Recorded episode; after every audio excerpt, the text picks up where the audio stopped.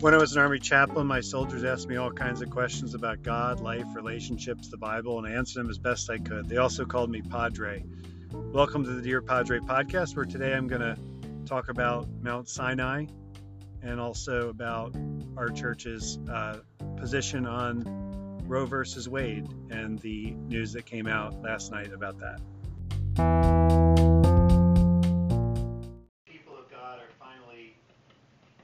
Situated in the wilderness. Um, they don't know for how long, um, but it looks like it's going to be a while. And here the, we have the account of the events at Mount Sinai. The location of Mount Sinai is somewhat debatable historically. Um, there is a mountain identified today as Mount Sinai where a Christian monastery has existed for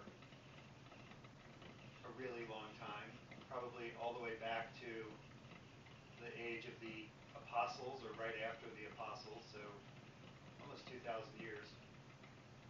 We have this monastery there, marking that site as the likely place where Mount Sinai is.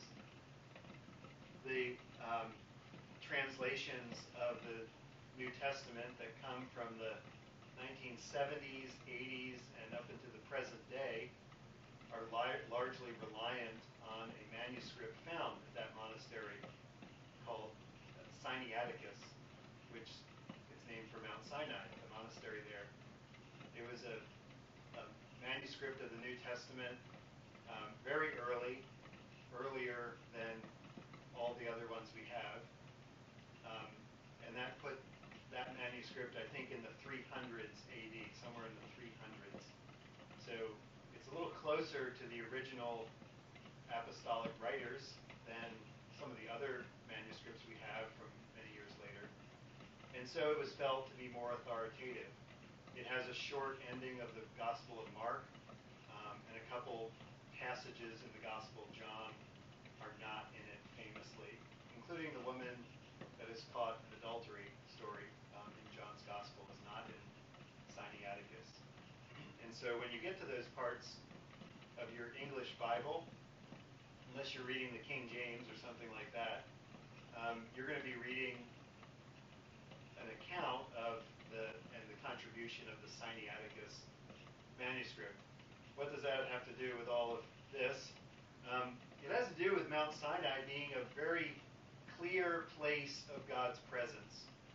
Um, in some ways, Holy Scripture is our Mount Sinai. It is the place that we learn learn about God in a much deeper and sometimes even scarier way. When you contemplate who God is in the Bible, you get a very different notion of God than what we hear about in our current cultural climate in America of who God is and what God is all about. God of the Bible, the God of Abraham, Isaac, and Jacob, the God and Father of our Lord Jesus Christ, um, is not someone that you can put into a lot of categories easily. Um, the stories about God in Scripture are sometimes like this, where God's holiness and sacredness is set is set in stark relief to the sort of approachable big giant muffin in the sky God that we like to talk about today. God is the big marshmallow. God is the big muffin that we can all take a bite from. Um, this is not to say that this is all God is is the God that is revealed at Mount Sinai. Um, just like it's not to say that that you on a Tuesday morning is all you are. Um, the way you're feeling today or acting today is not the sole compass of who you are either, um, or I am. But the God revealed here on Mount Sinai is is part of this God of the dense cloud.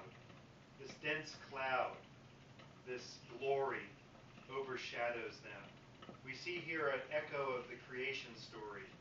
Um, the formless and void, deep, and the Spirit of God hovering over the place, the face of the waters.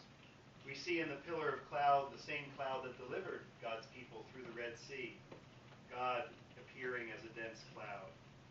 And so this festival or observance is marked out um, for the people of God, and Jewish peoples today still um, still celebrate this day and observe this day of God giving the law to Moses on Mount Sinai with all night uh, classes. They have uh, local synagogues here in this area. There'll be all night classes um, that rabbis will teach and other people will teach, um, commemorating the all nighter that Moses and God pulled when God gave the law to Moses.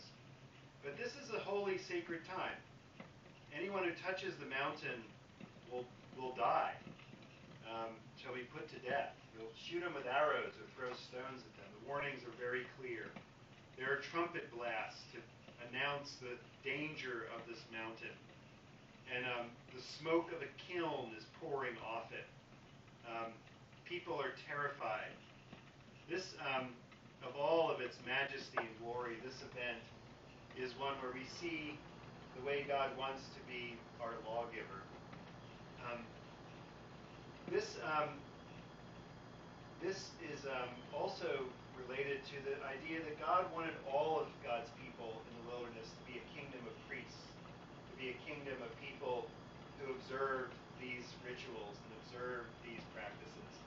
And this is uh, brought into the New Testament in the book of Hebrews, probably um, more clearly than any other book, although the echoes are in all the books of the New Testament, that God is calling a kingdom of priests to serve him. And that in, in this approaching the mystery of God that is holy, um, we find something about God and we find something about ourselves. We live in an era of time where um, we've sort of disabused ourselves of all the fear of God, um, partly because we don't want people to live in fear. We don't want people to be afraid of God in some way, and um, we don't want people to, to feel guilty about things they really shouldn't be guilty of. I think that swing in our pop culture has led to the fact that we really don't worry about being afraid of God anymore, and our leaders don't either. Um, the one group of people that I like to bring the fear of God to are people that prey on our elderly people in our community.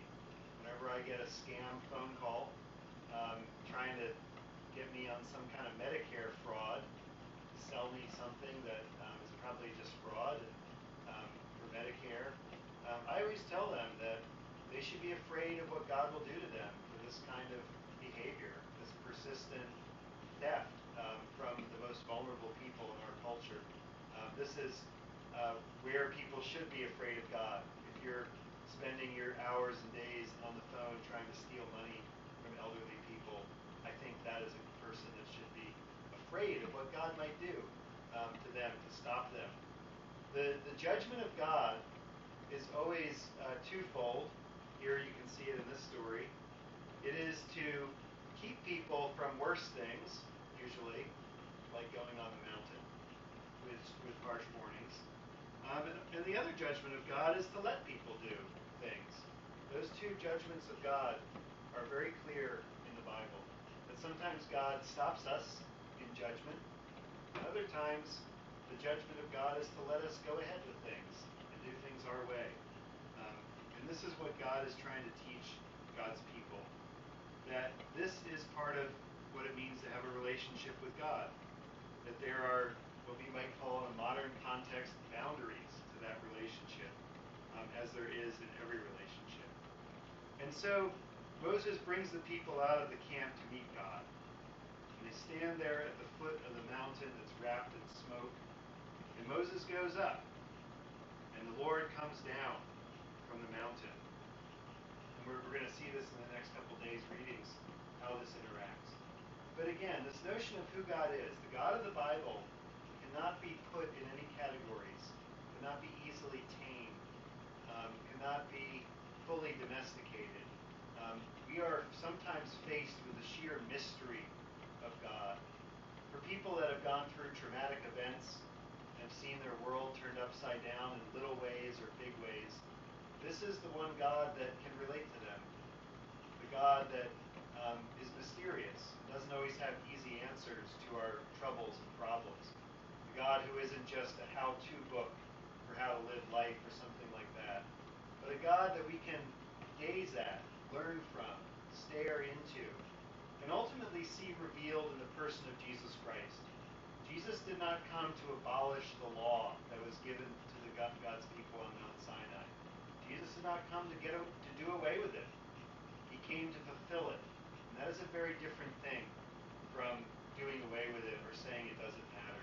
It's a very different thing from saying that, oh, that was a terrible Old Testament God that you all worship, and now I'm here, the new and improved version. That is not at all what's happening in the story of the Bible. Even though people, Christians, will say that often, that there's a mean God in the Old Testament, and there's a nice God in the New Testament. The truth is, there is always the same God in both Testaments. And that same God is nuanced and and has a personality and has feelings and has thoughts and also has this other thing called the progress of revelation that that God throughout all of human history has whispered to us first in baby talk and then in covenants and then through his own son being given to us for our salvation. And now through the Holy Spirit God speaks to, to God's people very profound way so it's the same God talking this whole time. It is our understanding of that God as God unfolds more revelation that we fully appreciate and know. So I want to just um, disabuse people of that very anti-Semitic notion that there's a mean God in the Old Testament and a nice God in the New Testament.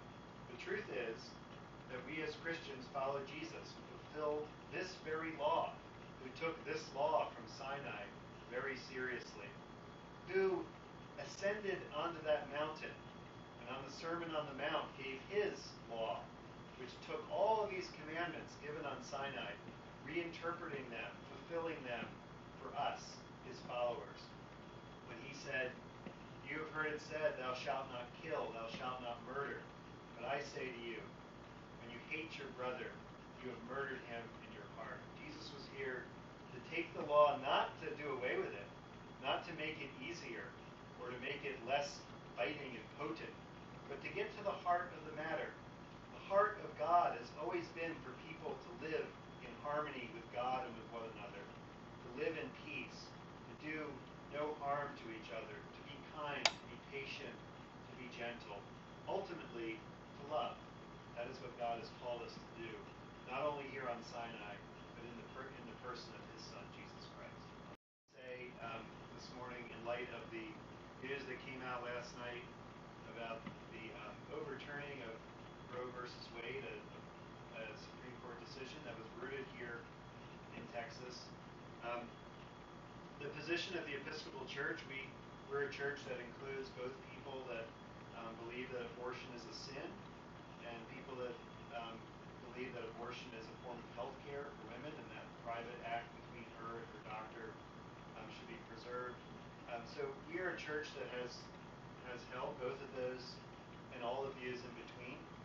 Um, but our church has, since the 1970s, consistently uh, maintained the same position on abortion since the since the Roe v. Wade was, was given, and that is that abortion should not be criminalized that um, that women should be able to make that decision, which um, is a decision that is a decision that they should be making.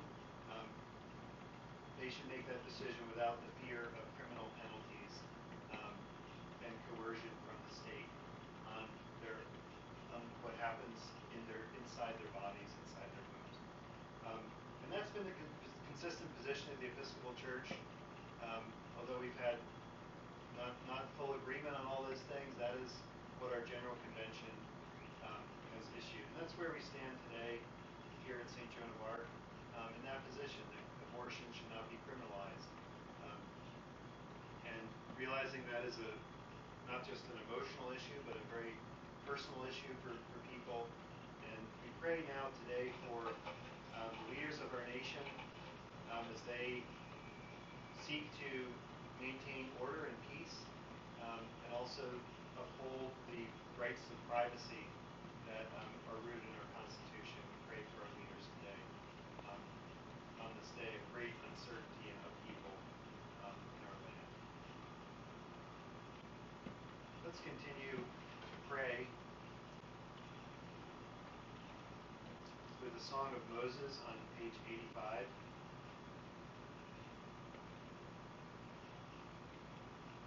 We remember that the God who issued the laws from Mount Sinai and said, Don't touch the mountain or you'll die, also just saved these people through the Red Sea. Remember all of God's saving acts um, in our relationship with God. Page 85. I will sing to the Lord, for he is lofty and uplifted, the horse and its rider as he hurled into the sea. The Lord is my strength and my refuge. The Lord has become my Savior. This is my God, and I will praise him, the God of my people, and I will exalt him. The Lord is a mighty warrior. Yahweh is his name.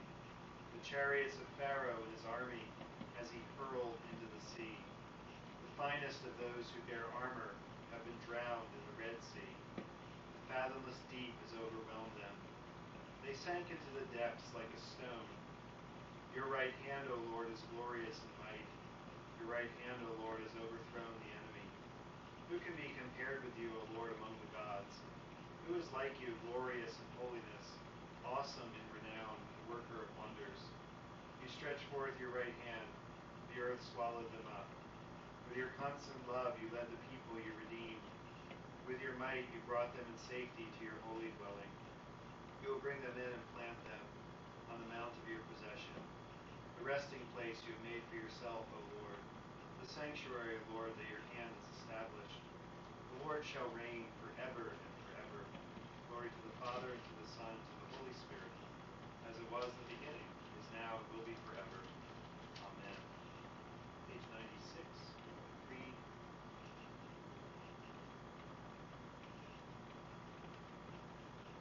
I believe in God, the Father Almighty, creator of heaven and earth.